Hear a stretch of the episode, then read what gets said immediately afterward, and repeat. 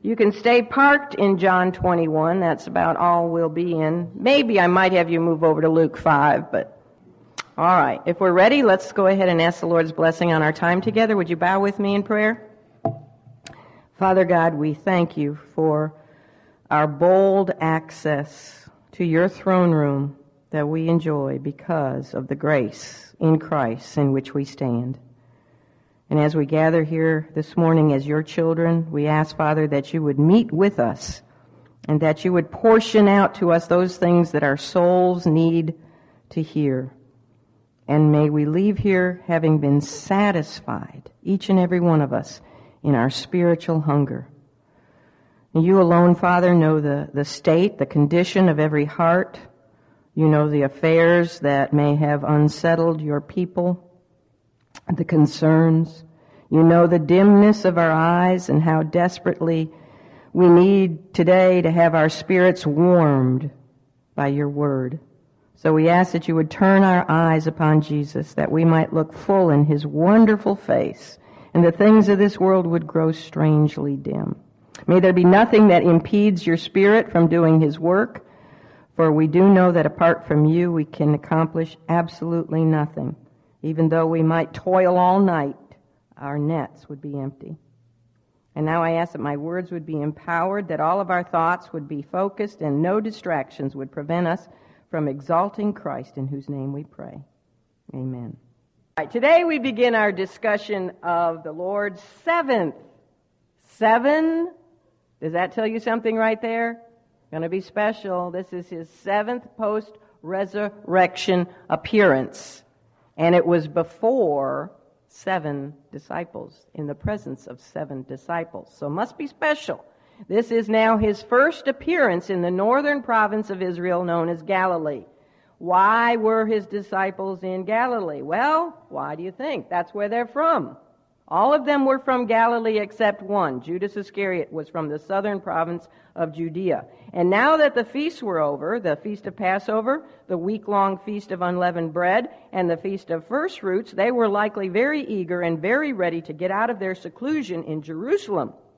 By the way, don't you think it must have startled them that nobody, either Rome, Roman or Jew, was scouring the city looking for them? After all, they had been accused of stealing the Lord's body.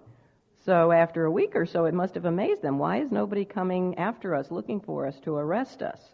So after a week, you know, we know they were there in Jerusalem at least a week because the Sunday following Resurrection Sunday is when he appeared to Thomas. Well, all of them, but including Thomas. So after a week, maybe that next Monday, they would have realized that it was safe to leave. So that's probably when they left. If I was to guess, I'd say they left on Monday or Tuesday after the Sunday in which he appeared to Thomas, or for the sake of Thomas. Now, another reason for them to have turned to, returned to their hometown province of Galilee was to obey the Lord. On the night of his arrest, after to- having told them that he would be smitten, and when he was smitten, all the sheep would scatter from him, fulfilling, of course, Zechariah 13 7. He had then said these words. He had said, But after that I am risen, I will go before you into Galilee. Mark 14 28. Now, in case they had forgotten those words in all of the emotional upheaval that they then went through when he was betrayed and arrested and then crucified and buried and everything, they were reminded of that meet me in Galilee message through the women. Now remember, the women were told to relay that message to the disciples, first of all, by the tomb shelf angel, we called him. And then they were also reminded of that message, or told that message to give to the disciples by Jesus himself when he first, when he first appeared to those women. Uh, Matthew 28 10. Now, John is the only gospel writer to report for us, this seventh post resurrection appearance of Christ. This is now his third appearance before his men collectively. John makes sure to tell us that in verse 14.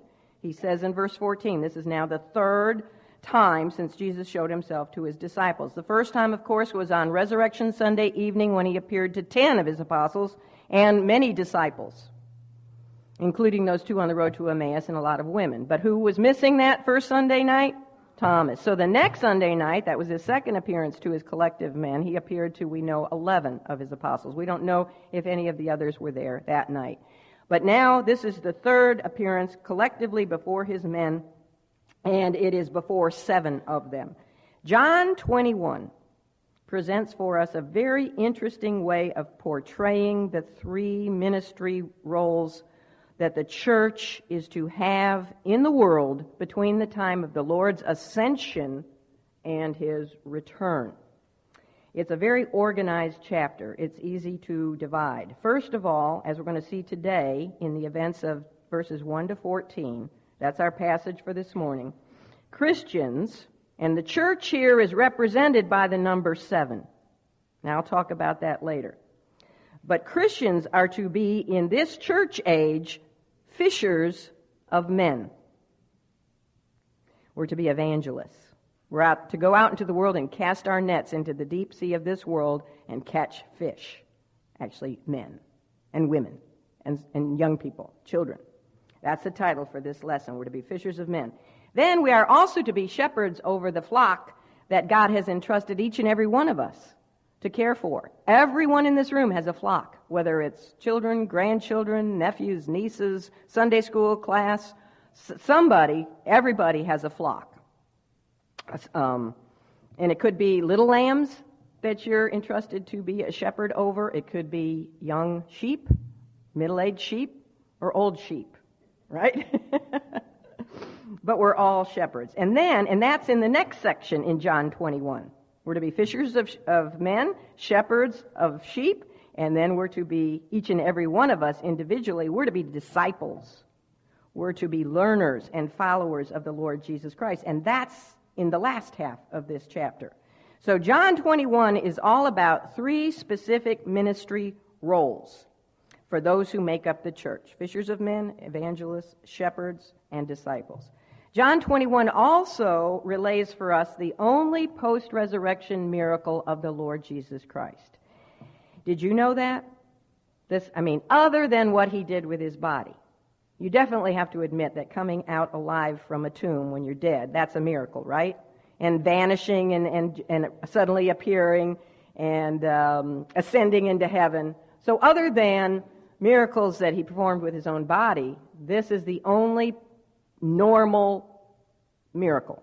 That's kind of an oxymoron, isn't it? How can you have a normal miracle? But this is the only post resurrection miracle that we have. And of course, it is the great catch of fish that the disciples had on the uh, Lake of Galilee, Sea of Galilee. Also, John 21 gives to us the account of Simon Peter's restoration to the apostleship. Now, we know that when the Lord, in his third post resurrection appearance, appeared privately to Peter, that was probably when Peter was restored in his fellowship with the Lord. I'm sure that that was the time he, he knew that the Lord forgave him for his three denials. But now in John 21, we're going to see where he's restored in his commission as an apostle. Okay? And uh, if we didn't have this in John 21, we might question why Peter is so, you know, after his sinful denials, why he is so prominent in the first 12 chapters of the book of Acts and as uh, a, a leader in the early church. And then finally, in verses 22 and 23, old John. Now, by the time John wrote his gospel, he was an old man. Um, and he finally, in those two verses, 22 and 23, he sets straight a rumor that had been spreading about him among believers in the first century church. That rumor was that John would not die before the Lord returned. So he sets that rumor straight by recording the exact words that Jesus spoke in that conversation that started the rumor. All right? So that's a quick summary of the whole chapter 21. Let's now read the first 14 verses. Would you look with me at John 21, starting at verse 1? After these things, Jesus showed himself again to the disciples at the Sea of Tiberias. Now, that's just another name for the Sea of Galilee. And on this wise showed he himself.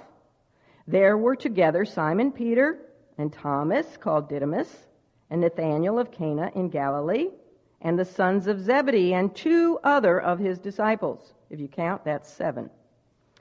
Verse 3 Simon Peter saith unto them, I go a fishing. Kind of funny way to say it, isn't it? I go a fishing. they say unto him, We also go with thee. They went forth and entered into a ship immediately, and that night they caught nothing. But when the morning was now come, Jesus stood on the shore, but the disciples knew not that it was Jesus. Then Jesus saith unto them, Children, have ye any meat? They answered him, No. And he said unto them, Cast the net on the right side of the ship, and ye shall find. They cast, therefore, and now they were not able to draw it for the multitude of fishes. Therefore, that disciple whom Jesus loved, and who would that be? John himself, saith unto Peter, It is the Lord.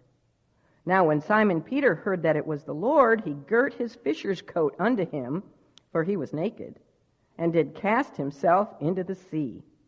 And the other disciples came in a little ship, for they were not far from land, but as it were two hundred cubits, dragging the net with fishes. As soon then as they were come to land, they saw a fire of coals there, and fish laid thereon, and bread. Jesus saith unto them, Bring of the fish which ye have now caught. Simon Peter went up and drew the net to land full of great fishes, an hundred and fifty and three. And for all there were so many, yet was not the net broken. Jesus saith unto them, Come and dine. And none of the disciples durst ask him, Who art thou? knowing that it was the Lord. Jesus then cometh and taketh bread and giveth them, and fish likewise. This is now the third time that Jesus showed himself to his disciples after that he was risen from the dead. Okay, let's begin by looking at the setting for this seventh recorded resurrection appearance, post resurrection appearance. And as I already mentioned, we know it's in Galilee, but more specifically, it was at the Sea of Tiberias, which is just the Roman name for the Sea of Galilee, which is also known as the Lake of Gennesaret over in Luke 5. It had several names. It even had another name in the Old Testament. But that was, that was a beautiful sea. It's not really a sea, it's a lake, if you've ever been there, and I know some of you have. It's a beautiful lake. Um, but they call it a sea because it's pretty big and it's deep. But oh me, oh my, if that lake could talk, if it could speak to us, it could tell us some of the most wonderful stories about the Master. This is where the first fishing miracle took place. And that one, Luke 5, occurred early in the Lord's Galilean ministry. Actually, it was his third miracle. There's a lot of threes in this story. but his third miracle was that great fish catch on the Sea of Galilee. The one that broke the nets, and there were so many fish that it caused two boats to begin to sink. It was at that time that Jesus called out four of his men to be followers of him. And those four were Peter and his brother Andrew, and James and his brother John. He called them out to be fishers of men. You can read about that in Matthew 4:19, which is a parallel passage to Luke 5. And what did they do when they were called out? After that great, you know, they had been also out all night fishing and had caught nothing, and he told them to relaunch, go back out and cast your nets, and then they had so many, the nets broke and the, shi- the ships began to sink. What did the men do after he called them to be fishers of men? We are told that they forsook all and followed him.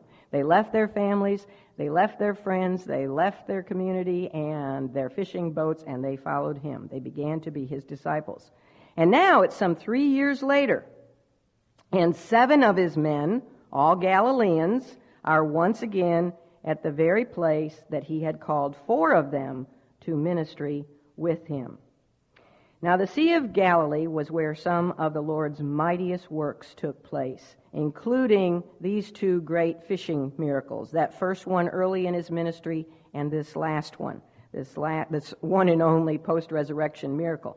This is also where Jesus walked on water, and where he enabled Peter to also walk on water, at least for a little while. It was where in another storm he had actually calmed the, the waters and the, and the wind with what? Just the word of his mouth. Peace, be still. This is where he provided payment of the tribute money out of the mouth of a fish that he sent Peter to catch. It was on the banks of this lake that he fed a multitude of 5,000 men with two fish and five loaves of bread. And we know the men had their wives and children with them, so it could have been as many as 15,000 people with just two fish and five barley loaves. On high ground, on one side of this lake, he cast a legion of devils out of, there you go, you know I'm going to say it, the crude, rude dude in the nude. I just have to always say that when we get to the Gadarene demoniac, the crude, rude dude in the nude. And remember, those uh, demons went into a, a herd of pigs, the swine, cast themselves down into the sea. In towns upon this beautiful lake, such as Capernaum and Bethsaida and Chorazin, he had performed many, many marvelous healing miracles. And then sitting in a boat on this lake, pushed out a little bit from the shore, he delivered the mystery kingdom parables of Matthew 13. There was no place on planet Earth that had been as privileged, as blessed and as privileged to see and hear as much from the Son of God as this di- district around the Sea of Galilee, the Sea of Tiberias. Just being there again. Now, it's been a long time since the disciples had been there. Just being there would remind them of the wisdom and the love and the power that the Lord had displayed there in those earlier days. This post resurrection account is really the most like the old scenes, you know, before the crucifixion and the passion and the resurrection. There is a warm naturalness to this scene, isn't there, as we read through it? We've got fishermen again, and nets and boats, and the Sea of Galilee, and the fish, and the fire. It just kind of transports us back to the early time of the Lord's earthly ministry. Now, it's roughly guessed that the timing of this event was somewhere between probably the 10th and the 40th day of the Lord's um, post resurrection time on earth. We know it has to be before the 40th day because on the 40th day he ascended back to heaven. I would guess more specifically, since he has four more post resurrection appearances, I would guess that it was probably somewhere between the 10th and the 20th day of his 40 days on earth after his resurrection. Not that that matters. All 11 of the apostles would have been back in Galilee in obedience to him saying he would meet them there, but for some reason, we don't know where the other four are on this occasion. For some reason, there's only seven of them involved in this incident. And I think it was all intentionally, you know, so that they could picture the church, as we'll talk about. But we are told the identity of only five of these men, five of the seven. And they are, starting with who? Simon Peter. But isn't it amazing that suddenly, who's in second place here on the list? Thomas, also called Didymus. You know, every other list of the apostles has Thomas down further. All of a sudden, he's up higher. That's very interesting. How these, these are the two guys who had fallen one to denials and the other one to disbelief, and yet they are graciously listed at the head of this list here. Again, I think that displays to us God's grace, doesn't it? And then there was also Nathanael of Cana in Galilee. Now, just the mention of Cana reminds us of the Lord's first miracle. His very first miracle took place in Cana in Galilee. And what was that miracle? Turning the water into wine. That was a creative miracle creative. I mean, he didn't have any grapes or seeds or anything. He just made wine from water. Now, think about some of the comparisons between the first miracle and the last miracle. Okay? Because that's what we've got now, is the very last miracle. Normal miracle. the first miracle involved a lack of wine. The last miracle involves a lack of fish. One was performed after servants obeyed the Lord's command fill the water pots. The other one was performed after servants obeyed the command cast the nets. There was a bountiful supply in both. Wine filled the pots to the brim, and fish filled the net to the brim. Also, a specific number is mentioned in both the first and the last miracle. There were six water pots full of wine, and there were 153 fish. Now, what's the significance of all that? I don't know. But it's fun to do that. I love to do comparisons, contrast and comparison. Okay, also along with Simon Peter and Thomas and Nathaniel were the sons of Zebedee. Who would they be? Who are they? John and James. James was older. James and John, I should say it. Um, Zebedee, their father, was a professional fisherman, and they, like him, were also professional fishermen. And then two other disciples who, for some reason, John doesn't name. We don't know who those other two disciples were in this incident out there in the boat. Why doesn't John tell us their names? I don't know. Maybe it's so like, you know, when we didn't know who Cleopas' traveling companion was on the road to Emmaus, and like we don't know who Thomas's twin was. Maybe it's so that you and I can take their place in the boat. But most Bible commentators say that, that they think they would have been Andrew, Peter's brother, who was also a fisherman by trade, and the other one would have been Nathaniel, also known as Bartholomew. He was from nearby Bethsaida, and he was a good friend of Philip. So if we were going to guess, we'd probably say the other two were Andrew and Philip. The foremost character of John chapter 21, other than the Lord, is who? Peter. Peter. He is the one in verse 3 who decides he's going a fishing.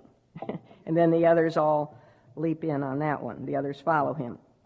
He's the one in verse 7 who leaps out of the boat and uh, then in verse 7, he's the one who draws the net of fish to the land after it's been brought onto the beach. And then in the two narrative conversations that follow verse 14, the rest of the chapter, we find that Peter is the central focus. The Lord has conversations, and they're all with Peter. So Peter's the central character here.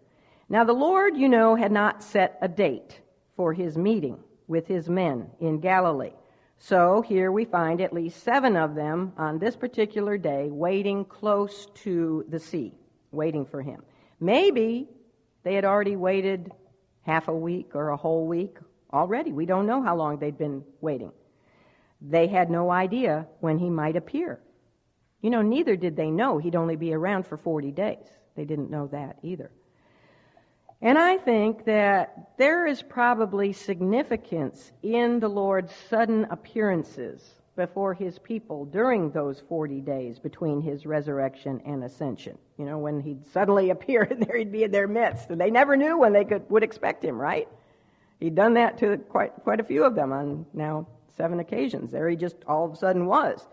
One thing that the disciples surely learned or discovered during those 40 days was that they had to stay on alert because they never knew when the master would appear. That period of time, you see, was sort of like a mini preview of the way that things have been for believers, for you and I, throughout the church age, right? We too do not know when the Lord might suddenly appear for us individually, like he did with Mary, and like he did with Peter, and like he would do with his brother James later um, or collectively. Now, when he appears for us individually, that's when that's our homegoing. When he appears for us collectively, that's going to be the rapture of the church. So, since we don't know when he's going to suddenly appear for us, we need to be always watchful so that we won't be caught ashamed like Peter was. So we won't be caught disbelieving as Thomas was. So we won't be caught slow of heart to learn what the scripture has to say, as the two on the road to Emmaus were, and not redeeming our time wisely, not occupying till he come, which is kind of what maybe these guys were doing when they went a fishing. All right?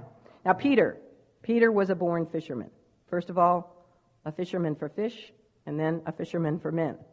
But he loved to fish. And it had been a while since he had done some serious net fishing on the beautiful sea that he loved so much. The only time we know he fished since he began to follow Jesus was when The Lord told him to go fishing so that he could, you know, catch the fish that had the tax tribute money in his mouth. And that was not net fishing. That was pole fishing. Different, okay? So Peter surely missed the feel of the rolling boat on the graceful lake and the soft sea breeze in his face and of course the thrill of a good catch.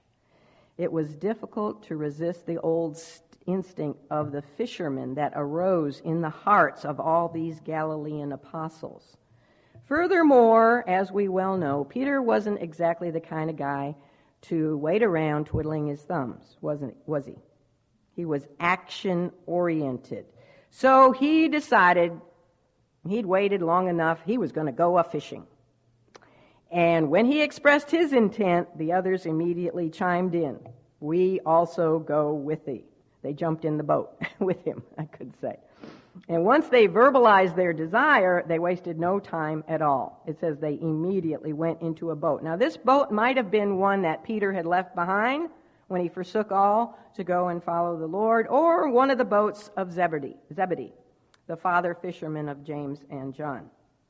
It must have been late in the day because dragnet fishing is done at night when the fish come up to the warmer waters at the surface. You know, so this was, and we know it says that they were out fishing all night. So this is later in the day. This is sometime in mid spring, probably early May, based on Passover and everything. And this is a perfect time to go fishing on the Sea of Galilee. John tells us they immediately got into a boat, which pulled behind it. Look at verse 8. The boat they got in, now don't think of a big ship, okay? It's not a very big craft. But the boat they got in pulled behind it a little boat, which is called a skiff, S K I F F. And the skiff was used to bring the catch of fish into the, into the shore where the water was shallow, more shallow. You know, the bigger boat couldn't get to the shore, so they pulled a little boat behind so they could drag the, the net full of fish to the shore. Now, why do you think that the Lord called so many fishermen to be his apostles? A good many of the original 12 were fishermen, more fishermen than any other trade. I mean, we had a tax collector, right? And we had a zealot, Simon, whatever he did for a living. um, and I'm not sure what some of the other ones, but many of them were fishermen. Why do you think he didn't call out carpenters or or some other trade to be his apostles? Well, it is likely because their trade, their occupation, so symbolized what he wanted them to do for him as fishers of men. It takes courage to be a professional fisherman. You know, these weren't just, that's not their just their little um, hobby, pastime. They, they were prof- that's how they made their living. They were professional fishermen. And it takes courage for the Lord's followers to be willing to go out into the deep and dangerous seas of this world to cast out his gospel net and catch fish for him. Fishermen are also dedicated, and they're dedicated to one thing. And what is that one thing? catching fish. They are single mindedly focused on catching fish and they are not very easily distracted from that task. I know. I'm not married to a professional fisherman, but I am married to a guy who loves to fish. And when I go out in the boat with him, which isn't very often, I'm not allowed to talk. I mean, there goes the fellowship part of it, you know. I'm not allowed to wiggle. I might scare the fish away, you know. And, and he is single mindedly focused on catching a fish. Fishermen are steadfast and they're patient. Why is that the only time Frank is patient? but they have to be patient, don't they? And they do not quit easily. Particularly in dragnet fishing, they must work together in casting out the net. Those nets are heavy. They have to work together in casting the net out, and they have to work together bringing the nets in, especially when those nets are full of fish and seaweed and other sea creatures. Also, professional fishermen need to take orders quickly, since hesitation can cause the loss of the fish. And they are skilled in using their equipment, just as the Lord wants his followers to be skilled in using God's word as our net. Our net is God's word. It's the gospel message to, to haul in their, our catch. And dragnet fishermen, I like this part, they rejoice together in the catch. Because they all had to work together, they all rejoiced together. Each of them had a part, and no one man therefore takes the glory. Isn't that a beautiful part of it? So, now, Bible scholars and students of Scripture are divided about whether or not it was wrong for these men to have gone fishing on this particular occasion. Those who say it was wrong for them to have done so base primarily their conclusion on the Lord's words to at least four of these men Peter and Andrew and John and James in that earlier fishing miracle in Luke 5 when he told them, From henceforth thou shalt catch men.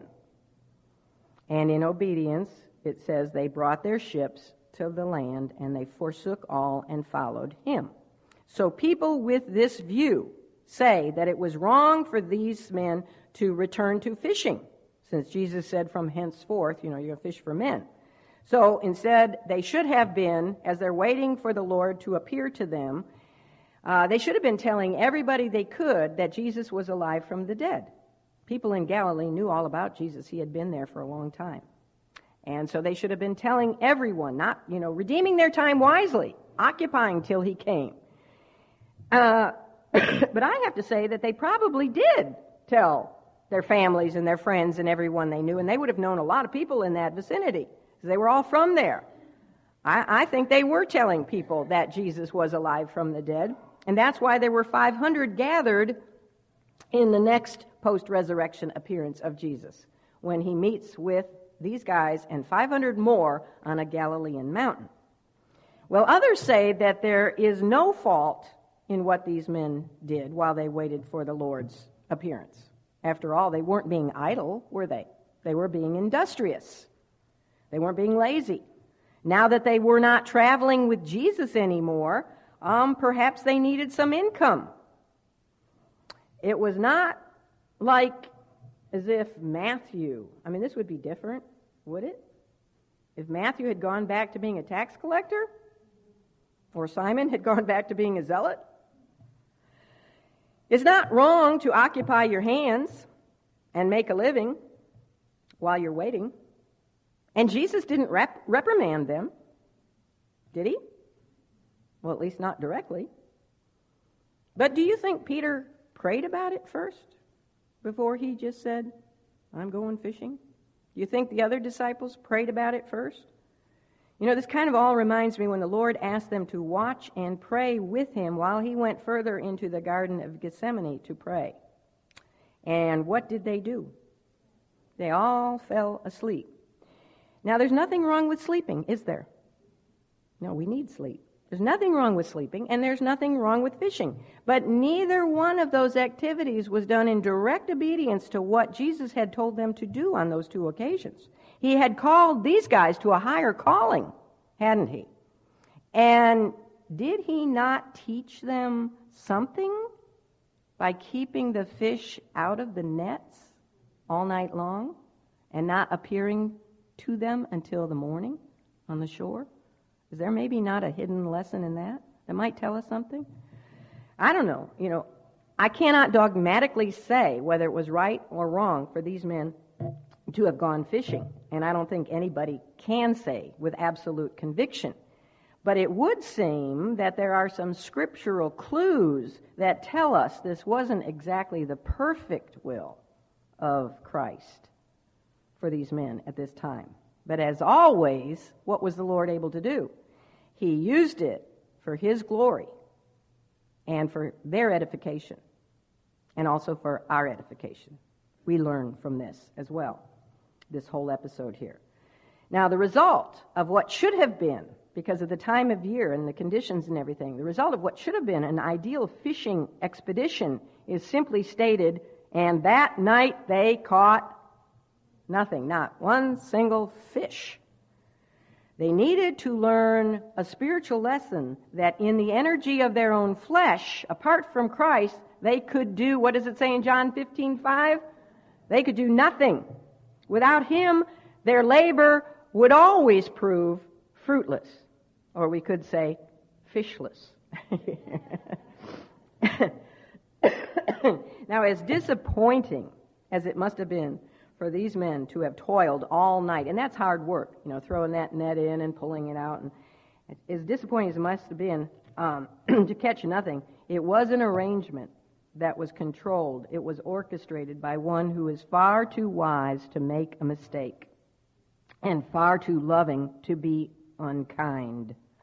You see, if they had been successful that night in their own efforts, it may have been more difficult for them to give up their profession entirely.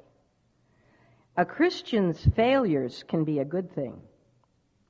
If you look back over your life and maybe you haven't succeeded in some areas and now you realize that that turned out to be a good thing. God can use our failures to close paths that we have we may have chosen too impetuously or without prayer, without the Spirit's leading, or which we may have tried to accomplish in our own strength. He may use failure to focus our hearts off things of this world and increase our appetite for heavenly things. And he uses failure to teach us to trust in his provision and in his timing, doesn't he? Yes, rather than our own. So the disappointed and tired disciples, after a whole night of fishing, were now pulling for shore, rowing, you know, in the boats and pulling the little one behind them. And then in the gray light of the early dawn, they beheld a figure on the shore. Now, for whatever reason, I don't know if it was the mist on the sea at that time of day or if it was the distance. It says there are 200 cubits, which is 100 yards. That's about equal to a football field away from the shore. Or maybe because he purposely altered his appearance like he had done before. But for whatever reason, they did not realize that the man standing there was the Lord even when he called out to them and said, Children, have ye any meat? They still didn't recognize his voice. Um, and that may be because they were at a distance too. I don't know. Now, the word children, that's not the same Greek word that he used in John 13 33, which was the word teknia, which is a term of endearment. You know, my dear little children. This is the word pedia, which could be translated as lads or guys. This is just like a, a fisherman asking another fisherman, you know, after the fishing expedition. My husband likes to do this. We go to the beach. We walk up and down the beach, and he likes to ask people that are fishing, Hey, did you catch anything? So that's what the Lord is doing. He's saying, Hey, guys, lads, did you catch anything? Catch any fish, any meat? And uh, do you think he asked that question because he didn't know the answer? Who do you think prevented the fish from getting in their nets? of course, he controlled the fish, so he knew the answer. now, in case you are not married to a fisherman, let me tell you that catching nothing does not exactly put a man in good spirits. And doesn't exactly put him in a talkative mood either. So these guys answered, what? No. No, that was it. No. Catch anything? No. We don't want to talk about it. Yet it was what the Lord needed to hear them confess so that he could then give them his wise counsel, teach them some important truths about being fishers of men, and then perform his one and only post resurrection miracle. So he called out a command, which he then followed with a promise. His command cast the net on the right side of the ship. What's the promise? And ye shall find. Now, there must have been some suspicion in that moment when he said that in their minds that it might be the Lord. I mean, the confident authority was definitely there, even if they did not recognize his voice.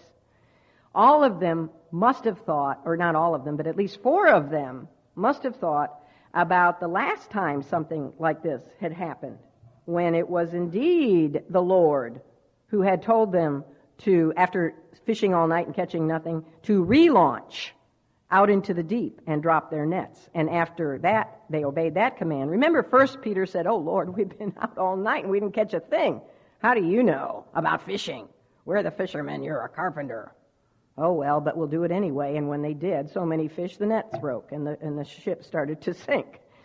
So they might have suspected this, you know, reminded them a lot of that previous miracle. Something was strangely, strangely similar. And by the way, in that first miracle, who was in the boat with them? Jesus was in the boat with them. This miracle, he's on the shore. But anyway, something is similar. So they instantly obeyed the command and they cast the net out onto the right side of the boat and received exceeding abundantly good on his promise. And ye shall find. For their net was so full of a multitude of fish, it tells us, that they couldn't even draw it up into the boat. It was so heavy, it says they couldn't draw it up. They couldn't pull the net into the boat. Now, John, again referring to himself as the disciple whom Jesus loved. And that doesn't mean that he was saying Jesus loved him more than the others. It merely means he couldn't get over the fact that Jesus loved him.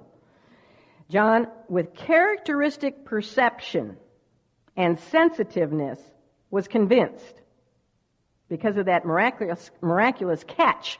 That is what convinced him of the identity of the stranger on the shore. And so he's the first to say, It is the Lord. Who does he say that to?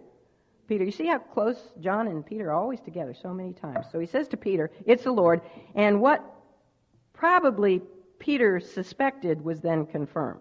Because he was probably thinking, it's a lot like the Lord himself. So that's confirmed. So then, with his characteristic impulsiveness, he girds himself with his fisherman's coat and jumps into the water and wades to the shore. Now I say he wades to the shore. And you're probably all thinking of Peter swimming to the shore. But you don't put on a heavy fisherman's coat to swim because that adds the extra weight, you know, the wet weight of the coat. He waded to the shore. They're only a football field out from the shore. The shore there would be shallow. He walks to the shore. Okay? Get that picture in your mind instead of the swimming. Not that that's important. But also, the word naked, heard some of you giggle a little bit. That's not really nude naked okay? Um, they were required, it was demanded for decency's sake. Remember, this is Jewish territory. And it was demanded that they wear an undergarment which was called a subligaculum. So he had that on. You know, when they were pulling nets in, they're getting wet. They took their fisherman's coat off and they just had their undergarment on. But he wasn't nude, naked, all right? So the normal response of Peter Instant action. Isn't that exactly what we would expect from him? Yep, doesn't surprise us one bit. Wasn't he the first one, remember, to jump out of the boat and walk on the water for a little while? So this doesn't surprise us. He's doing it again, and we're almost half amused about it because, you know, some things just never change, do they? And that's why we love him. That's why we love Peter because he so loved the Lord. You know, he always wanted to be where the Lord was. But what I want to do here for the next few moments is something that is different. Something maybe you've never really heard this passage taught this way before in churches or Sunday school classes or wherever. I want to look at Peter's action here from a different perspective. I want to look at his action from the Lord's point of view there on the shore. And then I want us to look at his action from the other six disciples' point of view those who were left with the task of bringing in the two boats and dragging the heavy net full of fish to the shore. First of all, let's begin by looking at the Lord's point of view. Do you think that Jesus was impressed with Peter walking ahead of the others to reach him first? Do you think that he thought to himself, oh, well, that's just Peter for you? Ha ha, chuckle, chuckle. Do you think he was amused? Or was Peter's action to Jesus just another indication of a special need in this man that he doesn't yet realize he has? Is that need perhaps the need to always be first? The first? The best? The one who gets the attention? The one who always tries to prove to the Lord that he loves him the most, that he's the most daring, that he's the most adventurous because he loves him the most. Remember when Peter took out his little dagger and cut off an ear? Do you think when Peter did that, that he was thinking about the danger he was putting the other disciples in? Do you think here he's thinking of the others when he jumps into the water and leaves the others behind? So let's look at Peter's action from the other men's vantage point. Their tired hands are full of holding on to a very heavy, wet, and full net. And they are working hard to get the boats to the shore. So some of them are having to paddle, while some of them are trying to hold on to the net so that they won't lose the great catch. So what do you think they think when Peter drops his part of the work and jumps out of the boat? Do you think they're thinking how wonderful it is that Peter loves the Lord like that? Hmm. Do you think that they are thinking, wow, what a great spiritual leader he is? and he's uh, proving himself to be a leader by his actions. Is that what you think these guys were thinking? If you do think that's what they were thinking, we haven't learned enough about the human nature of these men. do you remember what they were always arguing about? Who's going to be the greatest in the kingdom? You know, two guys even sent their mother to ask for the, the right and left seats when the Lord came into his kingdom. So, and, and how do you think these guys felt on the night before the Lord's crucifixion when Peter had immediately agreed with Jesus that all the other guys would scatter from him, but not me, Lord? How do you think that they felt that night? Hmm, not too good. And so there goes Peter, always out in front of everybody and everything, all and also forgetting about the others and his own leadership responsibilities. Is a leader responsible for others? Yes, a leader has more responsibilities. There's no doubt whatsoever that Peter was a natural born leader. And there's no doubt whatsoever that Jesus chose him to a leadership position. But there is a serious distinction between the world's type of a leader and a Christian leader. A Christian leader is to be the servant of all. Peter again here does the spectacular. But in doing so, he's forgotten the boats, he's forgotten the nets, he's forgotten the and the extra labor that his absence means for the others. Do you think a godly Christian leader is the one who should always be out there in front doing the spectacular and the grandiose things to display his superior love for the Lord while leaving the others to do the cleanup and the others to think of themselves as inferior because they're in the background and, well, how can I follow that act, you know? I want to tell you something. Is very important what I'm going to say in the next sentence. Those men, those other six men in that boat, were showing their love for Jesus just as much, if not more, than Peter by bringing in the Lord's miraculous catch of fish. Did you get that? Peter's splash in the water was sort of parallel to his words the night before the crucifixion. Not me, Lord. All these guys, yeah, I can see them deserting you, but not me. I'm different. You know, he's always draw, drawing a contrast between himself and the others. Like he does actually at the end of John 21. He does it again. When Jesus tells Peter how he's going to die, what does Peter do? Turns around, looks at John, and says, well, What about him? he's always contrasting, contrasting himself. And when he had done that, not me, Lord thing, um, the response of the Lord was his warning to Peter that Satan wanted to sift him like wheat. And then he went on and he said that Peter would actually stoop lower than any of the others. Pride goeth before a fall. This splash response right here now is going to call for two serious follow up conversations that the Lord has with Peter. And those conversations begin with Jesus' question to Peter in verse 15. And what is it? Simon, and you know what?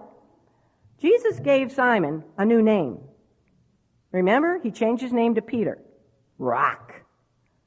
So whenever Jesus calls Peter Simon, that's his old nature name. That's not good.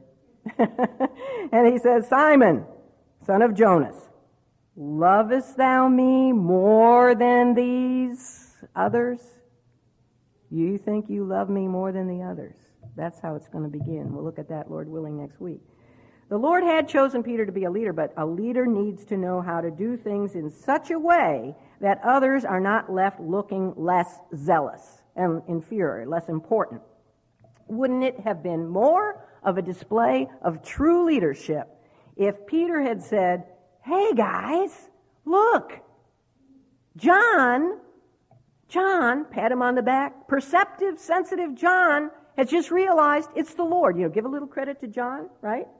He's just realized it's the Lord. Let's hurry up together and get this great catch of fish to the Lord. What a spectacular, marvelous thing he has wrought here, this miracle.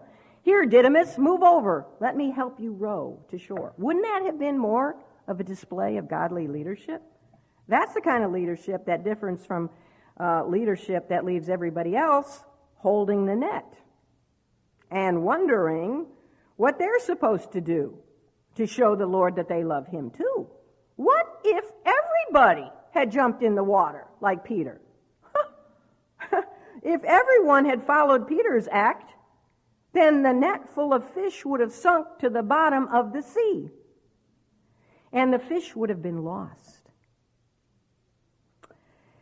Well, when the other six disciples did reach the shore, which wouldn't have taken them too long, um, because they'd only been a hundred yards out into the water, they saw that Jesus had made a fire of coals. Now, what does that fire of coals? That's exactly the same word that was used a few chapters earlier. Remember when Peter was standing warming his hands at a fire of coals, and that was the night on the, uh, the night of the Lord's arrest, and that's when he denied the Lord three times. This is the next time that that same word is used. All of this is to maybe remind Peter of things, okay? So there's a fire of coals, and other fish are frying on the fire. Now, these are not the fish they just brought in, these are other fish. What else is there? Bread. Bread is there. Uh, these things, the fire, the fish, and the bread, how do you think they got there? Did Jesus make a post resurrection appearance to unbelievers to purchase these things? Or do you think he just created them?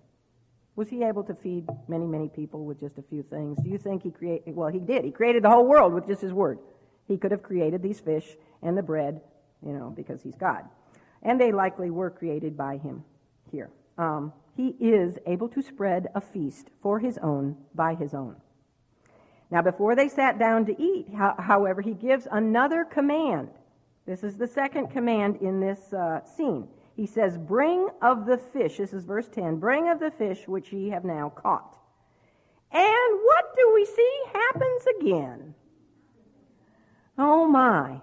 Big, burly Peter, instead of grabbing the other guys and say, Come on, guys, he does it all over again. He ran to the edge of the, the beach there and single handedly dragged the net to where the Lord was. Again, you know, displaying how how superior he is, kind of showing off. Now, this does tell us something about how big this man was. Peter was a big, strong man. Remember, all of them together could not haul up the net into the boat. But Peter single handedly drags this, these 153 fish.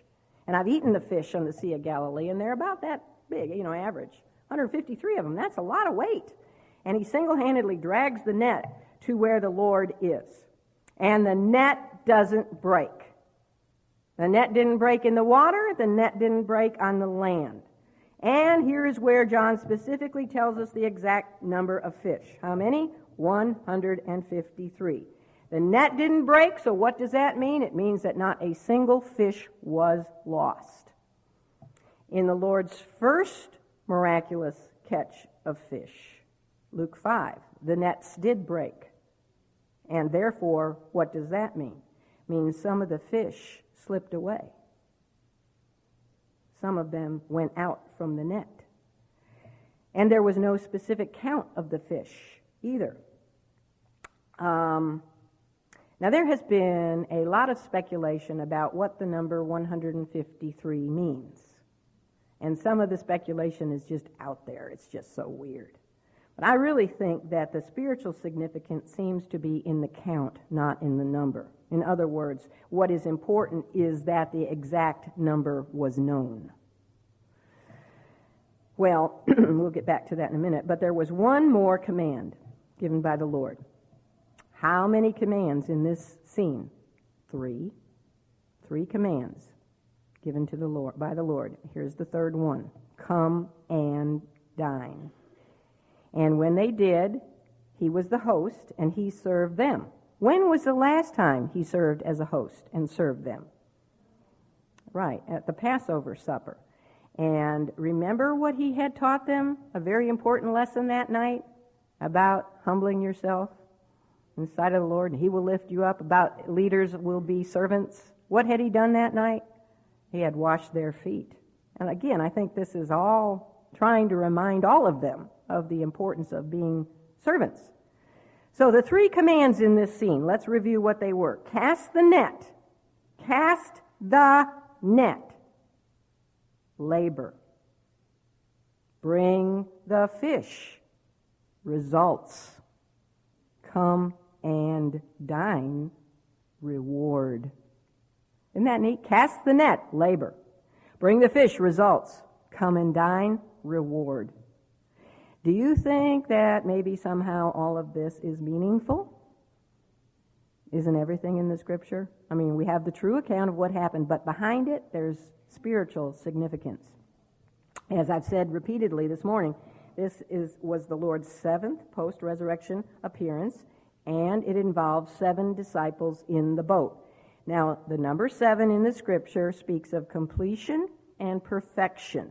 This was the completion of the Lord's miracle ministry to his men, and it had been absolutely perfect.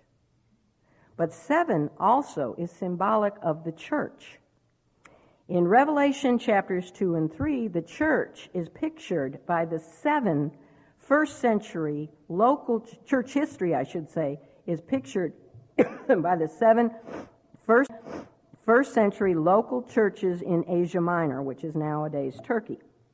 And also in Revelation 1, the church is represented by the seven golden candlesticks. but the seven disciples here picture the task of the church to be fishers of men, as we've already stated. We are called by the Lord in this church age to be fishers of men. We are to cast the gospel net out into the sea of this world. You know, in Scripture, the land speaks of Israel, the sea speaks of the world. and we're to pull souls with that gospel net, we're to pull souls out of the world and bring them to Jesus on the safety of the shore. You see, unlike the other fish miracle in Luke chapter 5, when Jesus was with his disciples in the boat, where is he now? He's not with them in the boat. He's on the shore, directing and guiding and empowering them, just as He does today for us in the church age from the shores of heaven. and the morning breakfast that He invited them to. Um, and by the way, the word dine in the Greek literally means to break fast. That's where we get breakfast. They broke their fast of not eating all night. okay? so he invited them to a morning breakfast. That's a picture of the heavenly provision that his servants will enjoy. Thank you.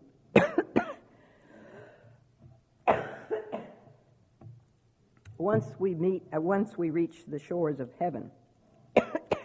and what are we going to be invited to attend when we reach the shores of heaven? By the Lord Himself. The marriage supper of the Lamb. I wish I could get you up here to finish this lesson. so, a lot, you know, a large portion of our future satisfaction and the reward of the Christian is going to consist in beholding the fruit of our combined labors. We're all dragnet fishermen.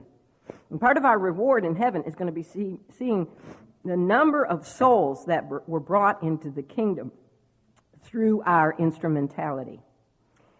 The gospel net will be brought safely, unbroken, to the shore, and not one fish will be lost. Remember what the Lord said in high, his high priestly prayer of John 17 to his father? He said, Those that thou gavest me, I have kept, and none of them is lost. The 153 fish tell us that the Lord knows exactly how many souls the Father has given to him. And when at last that net is full and it is brought in to the shores of heaven, every single one of his own will be there. That is security. The gospel net has no holes in it. The Word of God has no holes in it. Well, what about the first miracle? Well, the Lord was with them. The gospel was not complete because he had not died, been buried, and resurrected. He had told them that there would be, you know, wheat and tares, and that it tells us in 1 John 2 19 that some went out from us because they were not of us. They slipped away. There was tare in, in, in the net, it wasn't complete. And there were four. There were only four disciples in that miracle. Four speaks of the number of the land, Israel. That was still, he was, you know, working with Israel. And we know much of Israel went out, didn't they? So there's a lot of significance in that. And I'm very, very sorry for my coughing spell. Thank you for your patience. Let's pray. Father God, Thank you for the love of your people, for your word. I can see it on their faces. And thank you for the word. Thank you for calling us to be fishers of men. And I pray, Lord, that we would be faithful to cast out our nets into the sea of this world. And may we be fruitful, Lord. Enable us. We know apart from you we can do nothing, but enable us to be competent, good fishers of men. And one day, Lord, in your presence at the marriage supper of the Lamb, we will all rejoice together. And what a day that will be. We love you now. We ask that you go with every woman. Use her this week to be your salt and light and bring us back safely next week. Before we pray in your name, amen.